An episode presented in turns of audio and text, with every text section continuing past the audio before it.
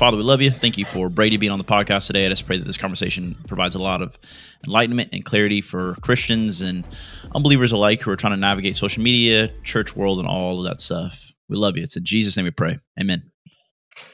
Cool. So, Brady, what got you interested in social media in the first place? So I've been following you for a little bit, and obviously you're the guru on it. What what's kind of what created that passion for you? So I went to Bible college to be a youth pastor. I got uh, passionate for the church and for Jesus in high school, and so I wanted to be like my youth pastor, who was so, so influential for me. So I go to Bible college, and I start an internship, and the spot that they have available is the media director at a new church plant.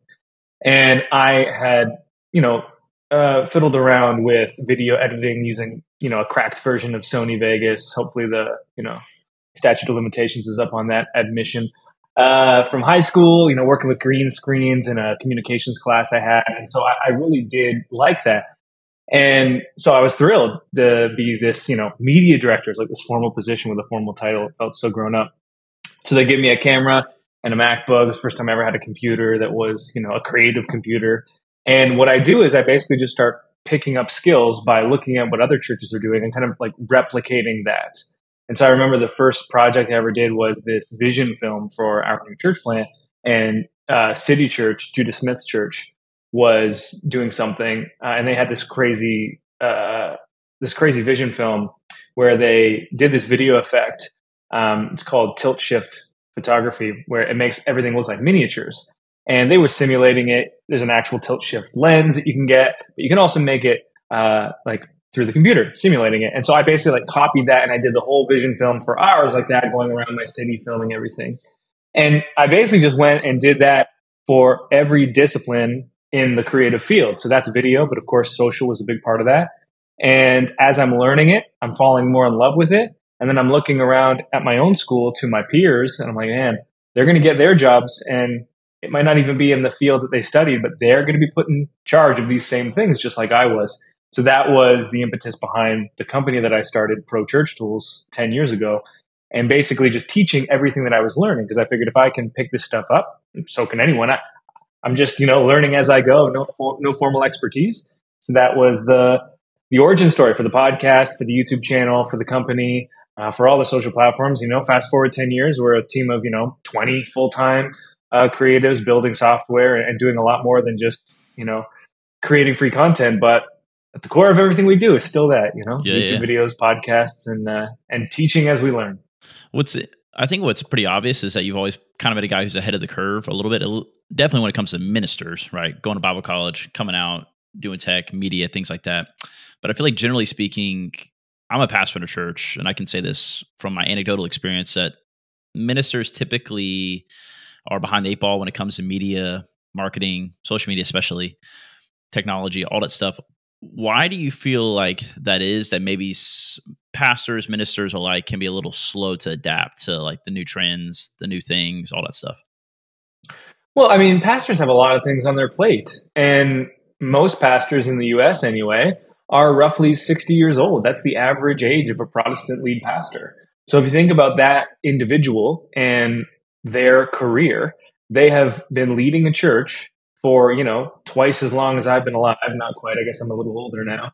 Uh, without ever having to deal with digital media. And then kind of like in the twilight of their vocational career, serving as a lead pastor of a church, this massive communication happens. We call it the biggest communication shift in 500 years. And suddenly you have people our age being like, hey, you need to do this thing. And they're like, well, you know, I made it this far and I never did it. And so they're resistant to that change. And then there's also just human nature. Human nature is resistant to change by default. That which is unfamiliar, we deem as potentially dangerous. And so it's also a little humbling. Like what you're saying that I should be doing something that I'm not currently. Well, then I'd have to admit that maybe I'm not doing things as well as I could or should be. Well, that that's sometimes difficult to admit. And so there's a mix of like what is unique about our organization and our industry, you know, the church world. Um, and then there's also just human nature that's resistant to change. And, you know, I can't really even take any credit. You said, ahead of the times. I just look at what other organizations are doing. And so long as I bring them to the world of the church within five to 10 years, you know, it's like, oh, the voice in the wilderness. I like, well, okay, I mean, I can't, I can't take that credit, you know? Like, yeah, absolutely. So you obviously are pretty active on social media and things like that. And you know, your your niche I think has changed a little bit. I wouldn't say changed, I think morphed and kind of slid with the times a little bit, but you used to be all over season 167, social media, social media, social media, social media game plans, this, this, and that. And you still put out great content when it comes to a lot of those things, but I I've seen your content morph into something a little bit more broad, a little bit more holistic, if you will. And I don't know if you would agree that sentiment, but I still see you as a guy who really is a professional when it, when it comes to social media and a guy who has great insights when it comes to that. So as you look at social media, it's only grown. It's only and it's only going to grow, I think. As you look at social media, could you point out one the biggest upside to social media, how it can build a church, how it can help you as a Christian build your personal platform, number 1, and also what issues could it cause as well? What drawbacks does it have for the individual and the church? Yeah, certainly. Social media is a tremendous tool for opportunity, personally, professionally, uh, because any message that you have can reach dramatically more people online than it ever could in person. You know, N- Nicholas and I would not be on this call together 20 years ago. It just wouldn't have happened. And my desire to help churches in communications could never have happened because regionally where I live, there aren't enough people to care. Globally, I can dedicate my career to this and we can have, you know, 20 families that also work under the company that are all being able to, you know, feed the, the kids at home and, and you know, purchase homes and, and dedicate their lives to this. But that's only by virtue of the internet. And so, you know, two things there. You can amplify what you're already doing, uh, but you can also connect and build communities with people that, you know, physical proximity isn't available. And and that's not even a new thing. You know, there's scriptural precedent for that. Read any single one of Paul's epistles. It's always like, hey guys, I'm not with you right now, but let's talk. Here are the, some things that we got to do. Here are some spiritual practices that we need to get back to. And so it's also, you could argue, historically true to our faith. Physical proximity has not been always required for the faith to endure and for it to, to grow. Um, of course, I say that not in any way trying to diminish in person ministry. I feel like every time I'm speaking to a new audience, it's important to make the caveat that just because I see the value in online doesn't mean that I don't see the value offline. And what I always say is that online can do many things that offline cannot, but the true is also uh, in the inverse and what's great about the two is that when they're working in tandem, each leaning into their own strengths, not trying to be one another, that's when things are awesome. I mean, pre pandemic, most churches were not taking advantage of online platforms. During the pandemic, we had to do too much on online platforms. And my hope coming out of it has always been like, okay, we can see the value of what online can do. It was carrying too much of the burden during the pandemic, but it also wasn't being utilized enough pre pandemic. Hopefully, we come out of it and we can see the value of both. And when they do work together, I think that's when our churches have the ability to do the most and fulfill our missions you know, with the most effectiveness, but also like efficiency. Because the reality is, you work in a church, like resources are scarce, they are limited. And that's another amazing thing about the internet is that it removes a lot of the prerequisites um, that traditional media had. You know, a really simple example of that is that if you wanted to advertise on the radio or television, billboards, there was a big, big cost barrier for that. And if we're thinking the average church is, you know, 100, 150, a lot of that was just not even on the table as a possibility. No, we cannot spend $5,000 on a billboard. Well, you know, social provides us the ability to create accounts, reach people for free. And if we want to spend a little bit of money, maybe 100 bucks, 200 bucks, a tenth or fewer than traditional media, we can see similar results. And so that's another amazing thing. Okay, downsides. Sure.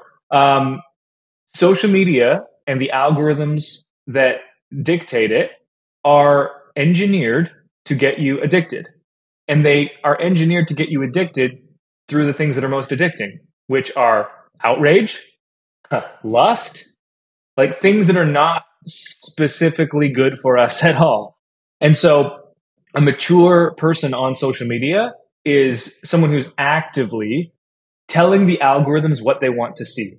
Because here's, here's what you need to understand about the algorithms. Yes, by default, they're going to index towards outrage, let's say, because there's nothing that will keep our attention more than seeing someone say something that just gets us riled up. But the algorithms also want you to spend time on their platforms. And so if you're actively giving them inputs and saying, I don't like this, I don't want this, they will respect what you ask. Yeah. You so know, on, the, your, the great, on your feed, ahead, you, on your feed, as you're looking at it as a, as someone who I know is, you know, eating your own cooking here, like what does that look like? Someone's like, just heard you. Okay, control the algorithm. I get that. I hear you. I don't want, you know, girls saying stuff on my page anymore. I understand that's lustful. I understand I don't need to be seeing all these things. If you were looking at somebody's feed, what literally would you be doing well, we're moving into a world of what I call discovery algorithms. And so we're kind of in this in between period where every major platform is embracing discovery algorithms, which is a departure from social graph algorithms. I'll answer the question. We just need a brief kind of explainer on that.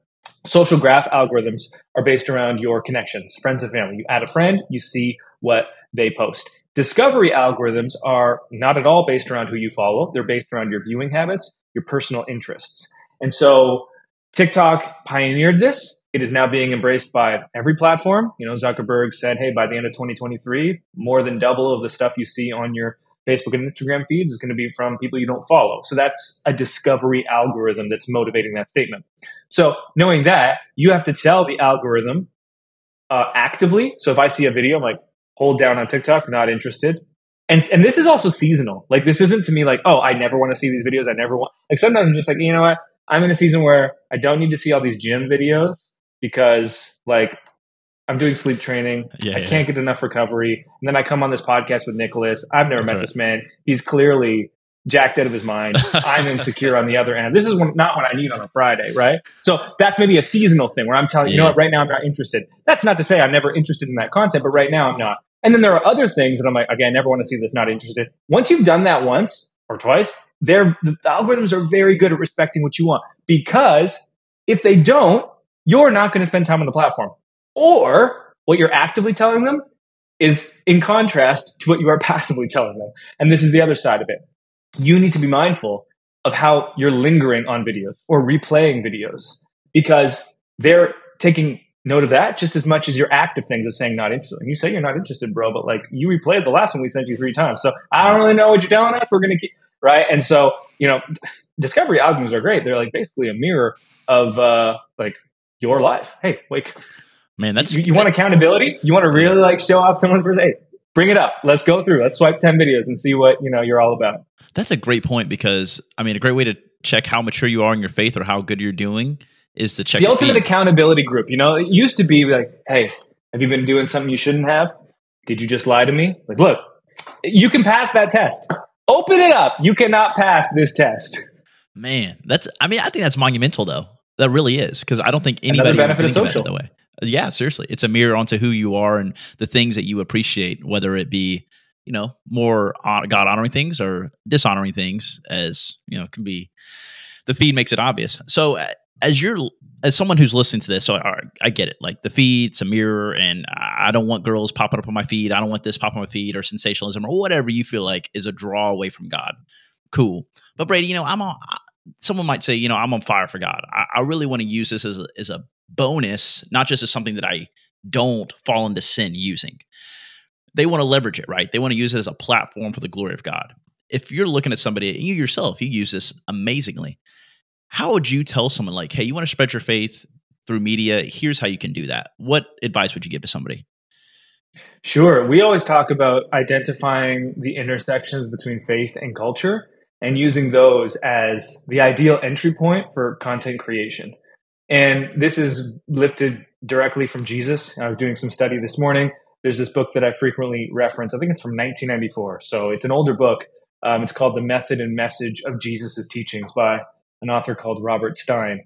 And it's a little bit of a scholarly book. Um, there's this one reference that I frequently come back to, which is in all the synoptic gospels, more than any other method of communication, Jesus uses parabolic teaching, which is basically, hey, we're, we're going to talk about the kingdom of God, but I'm going to show it to you in a way that is accessible to every single person, the educated, the uneducated, the rich, and the poor. So he talks about agriculture, baking, uh, finances, labor, wine, sheep. And he uses those, Jesus does, as entry points to then talk about the kingdom of God, which is very abstract, was frequently confused during Jesus' life and the people that he spoke to and, and the crowds that he ran in. And that is a perfect example the Christ example of finding the intersections between faith and culture. And so if you are an individual, hey, you know, what, I want to use these platforms for good, um, but I want to reach a wide audience. Well, with discovery algorithms, the good news is that you have the possibility um, for the last, you know, 10, 15 years, aside from new platforms where you had kind of a brief time where a new platform would come about and like you could get in on the ground floor and really like build a platform there and then maybe cross promote to other platforms to build. Um, it's been like, hey, if you have the connections, great. If you don't, ugh, it's it's difficult. Maybe you can spend some money through advertising. But with discovery algorithms, the idea is is that you can find the people that are going to resonate with your content, but you have to hook them within the first couple of seconds. And so I think that the wisdom of scripture is applicable to all people, but there are a lot of things that are not applicable as the entry point. And so, you know, if Jesus even talking to the crowds that were following him, the multitudes, like went straight into the abstractions of the kingdom of God, I mean, he confused his own disciples. And even then, he was still using parables. And so I think identifying the entry points. So we talk about categories for this to make it really practical um, purpose, hope, destiny, finance, parenting, relationships. These are things where the wisdom of scripture is timeless and applicable to all people in the past, in the future, in the present. Um, but they're also accessible because they're not like super insidery and Christian. And, and, so sometimes people have this difficulty where they're like, okay, I, I don't want to be too uh, worldly, let's say in quotes, but I also can't be like, if I'm too like insidery, there is actually a perfect balance between the two. And it's finding the intersections between faith and culture. Yeah, I think that's so good too and very wise because Jesus, even when he spoke and all throughout the Bible, he didn't always speak in ethereal matters. Of course, there's spiritual, spiritual implications to everything he is saying, and everything is tethered to the kingdom of God, the bigger picture, all of those things. But in many instances, he spoke directly to divorce. He spoke directly to generosity. He spoke directly to these things. And I think that's the thing that a lot of Christians on social media struggle with, and even myself, you know, I'm guilty as this, is that sometimes we're a little too ethereal in hopes that we want to stay spiritual, but sometimes spirituality is practical. And you can speak directly to relationships, dating, generosity, money, whatever that looks like, because we have the truth, the Bible, the thing, the the base of all of those things. And I I think as Christians, we should not be afraid to speak specifically to what we know we struggle with and what we would also assume other people are struggling with as well. So I would love to shift gears, Brady, and go a more professional route with you because you're creative at nature. You work with creatives, all that stuff. And I was actually asking a guy. Hey guys, before jumping back into the episode, I want to give a huge shout out to this show's sponsor, Makin Him Known Apparel Company. Makin Him Known is run by my guy Aaron, and Aaron does an awesome job of making apparel that draws others to Jesus. They have hoodies, tees, totes, stickers, and much more stuff coming soon, all at Makin Him Known com, which will be linked in the show notes. So if you want to support this podcast, go support Makin Him Known and go get you some awesome apparel. Who I work with, he's is a creative on our team. He's a beast. I'm more on the pastoral side of things, and he does, you know, a ton of media. And I was like, hey man, you know, I'm sitting down with Brady. What would you ask him? And he mentioned this. He feels like in churches sometimes, especially a mega church, the one that we work in, is that sometimes creativity is not facilitated properly.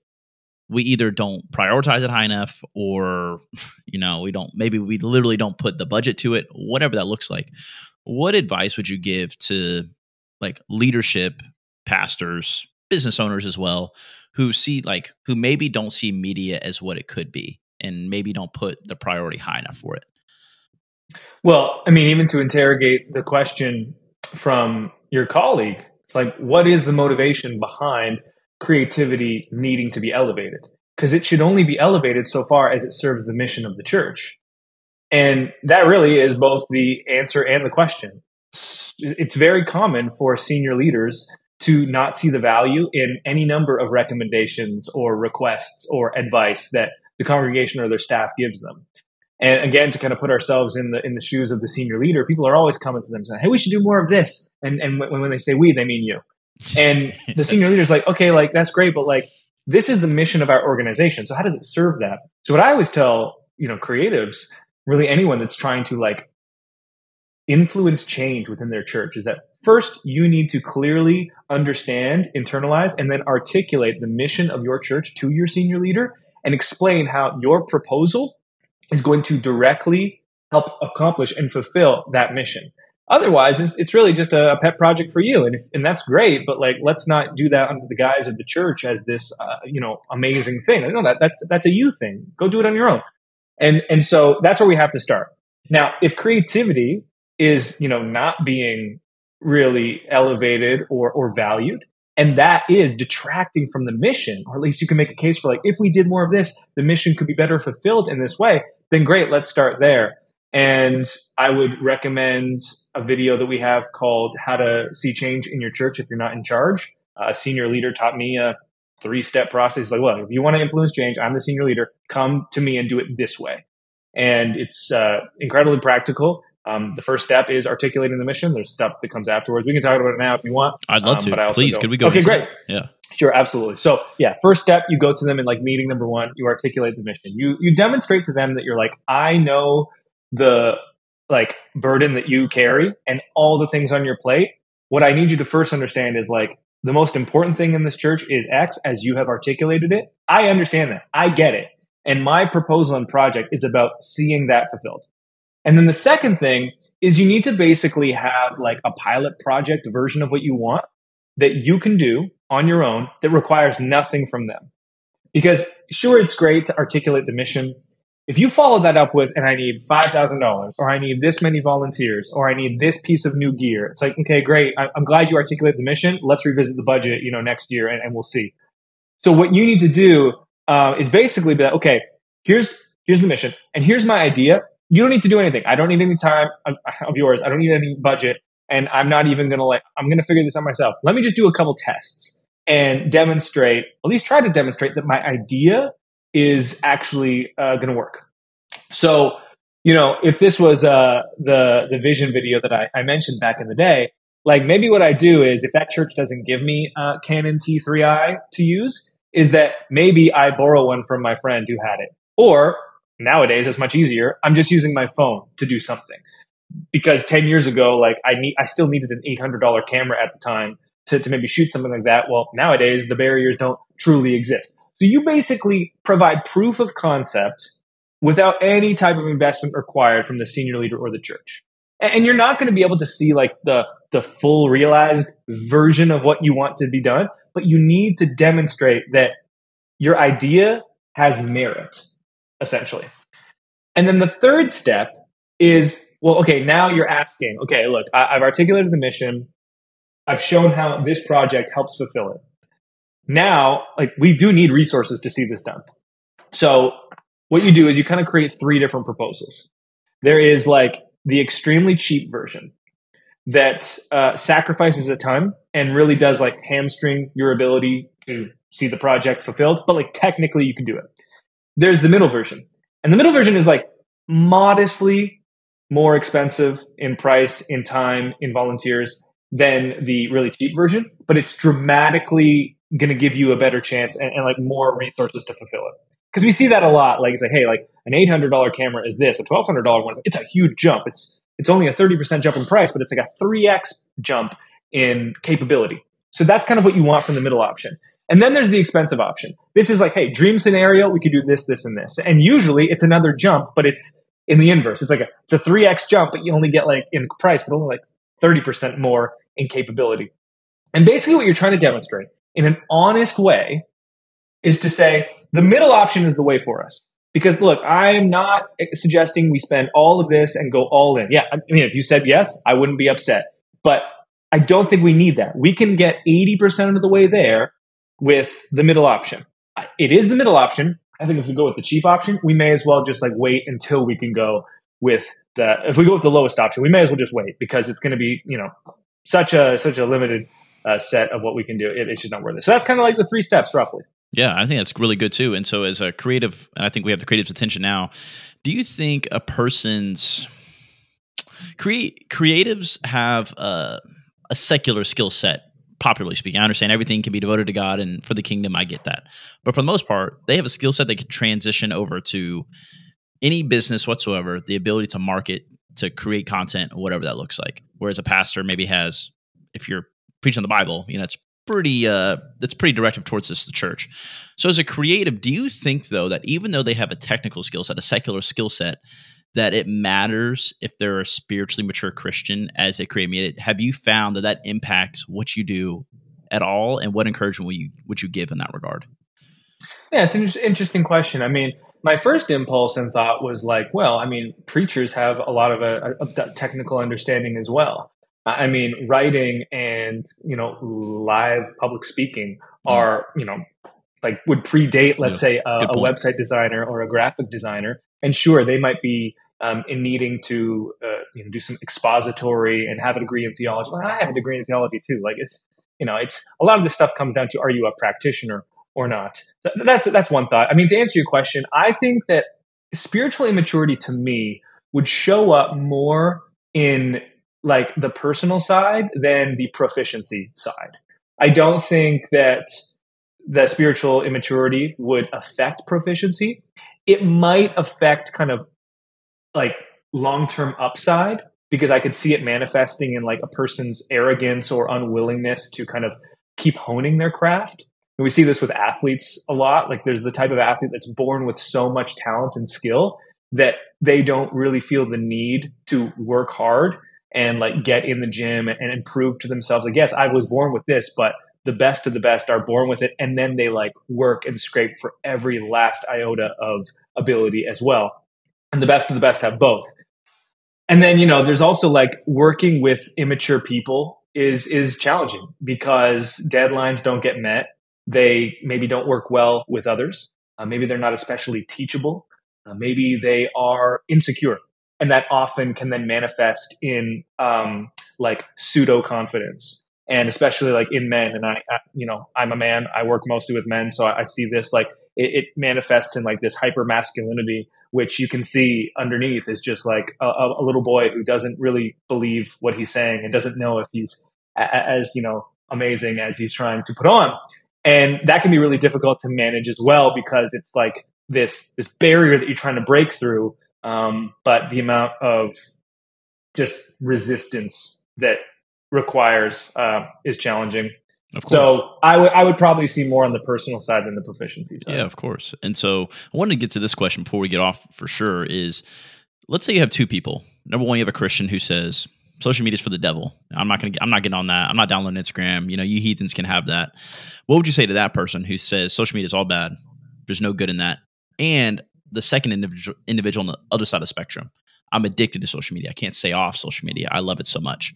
What would you say to the person who says, no good, won't get it, won't ever have it, no one ever should, and the person who says, I use this way too much?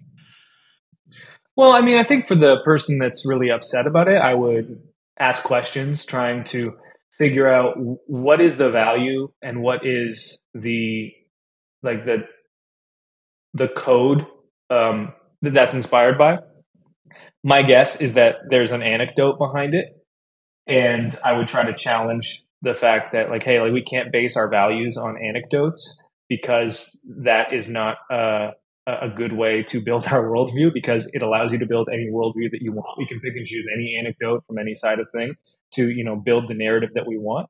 Um, that's why we have scripture.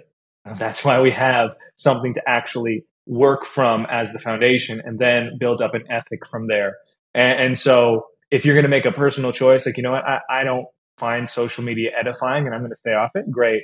To then prescribe that for others, I, I mean, there's just no, uh, from my vantage point, scriptural basis for making that claim, unless you're applying that very consistently. And then you would probably be the type that is abstaining from many, many things. And if that is the standard you're upholding, great. But most likely it's an inconsistent standard. So then it's not coming from a place of uh, an ethic. There's no principle that's informing that. It's just you picking and choosing, which is again, that's your worldview. That's you in the center, which we can't come from that position. For the person that is like, hey, I like I, I can't get off this, like, I mean, I, I don't know. I mean, I, I that's rare to see that type of self awareness. So it's it's much more common to come across the person that demonizes social than the one that says, "Listen, I have a problem." Um, but I, I, imagine, like any other type of like compulsive behavior that we rely on too much, um, practicing like abstinence and fasting for um, any type of period. Um, you know, you could do um, a Sabbath day, which we probably all should be doing, um, and you say, like, there's one day a week where I don't touch it at all, and then try to observe how that feels and, and why it feels that way, and, and what fruit comes from that.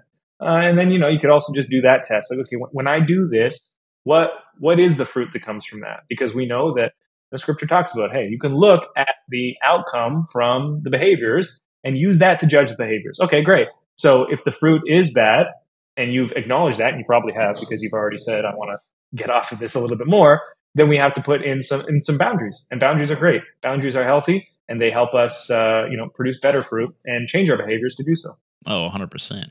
And so Brady, as we're nearing the end here from theology, studying in college through starting your own business, you've been through a lot, seen a lot, experienced a lot. What do you think is the greatest lesson you've learned through your whole journey through media, church ministry, all of that stuff? You know, I had a pretty big crisis of faith in my 20s because my faith in my in my late teens and early 20s was was primarily intellectual and I had talked to myself and my faith and I'd put it in this really neat box that was kind of like unassailable on the intellectual side. And then, you know, as an under 20 something without a fully developed prefrontal cortex, shockingly, as I got older, that neat box, I was challenging myself. And 25 year old Brady was a better uh, arguer and uh, debater than 22 year old Brady. And so then I had this crisis of faith because my my faith was founded on something that was too assailable. And the thing that kept my faith going was, you know, the the Christ centered ethic. The was, you know, dying to yourself is the most uh, powerful way to live. You know, if you truly want to make a difference and see life, it comes through putting your own interests to death. And once that had to be practiced in some really dramatic and like humiliating ways, and it kind of like proved itself to be true. You know, it's a great ethic in, in as a hypothetical. Like, what happens when you have to really see that played out? And it was the most life giving and transformative thing. And so then it mattered a lot less to me, like if I could intellectually prove every single thing. It was like, no, like this this ethic inspired by Jesus is the most important thing. And, you know, I believe in Jesus because of that. And it's the thing as a leader. If you're ever going to be a leader, like it's it's it's lonely at the top because you have to serve people all the time. And it just requires you to continually like put your own interests to bed. You know as an example of that this week. So we had this thing happen at our company where we had set a goal to release this new product and we set the goal in january and the product was meant to launch in december it was this really big project like with a 12 month timeline and I was not the person that had any say in if the project was completed. It's just not my department, but I lead the company. So we missed the deadline. And so I have to then explain to all of these churches that kind of made their plans for the end of year based on like this product being released that, hey, we, we missed it. And I'm telling you now in December because I was so stubborn that I, I thought we could get there. And even though it had nothing to do with me and I had it, it's no fault of my own. It is my fault because I run the company. And so I have to take ownership of that and full ownership. And I then have to like get in front of everyone and say, Hey, this is on me. I made a commitment to you. I messed up and you're being affected by it. And that's not fair. That comes from the ethic of like, Hey, your own, you're the leader. So put your own interests and like desire to defend yourself and desire to make excuses. If only they knew. Well, Mm. That doesn't honor or model Jesus in any way. Yep. You know, the entire cross story is the ultimate example of that. Oh, and, and, so that's probably the biggest lesson in a nutshell. No, for sure. I mean, it's you're right though. Just like Jesus died to self. You know, I understand that these aren't all my mistakes. These aren't all the issues. But for what it's worth, I take credit. I serve first, and I love that so much. So Brady, we appreciate you being on today, man, and we're so grateful for the wisdom that you dropped. And I know a lot of people are going to be have you know a lot of encouragement and be given a lot of value from this episode. So appreciate you. Cool, man. I'm going to go do some more lateral raises now. I got to get up. So. All right, ready. See you, man.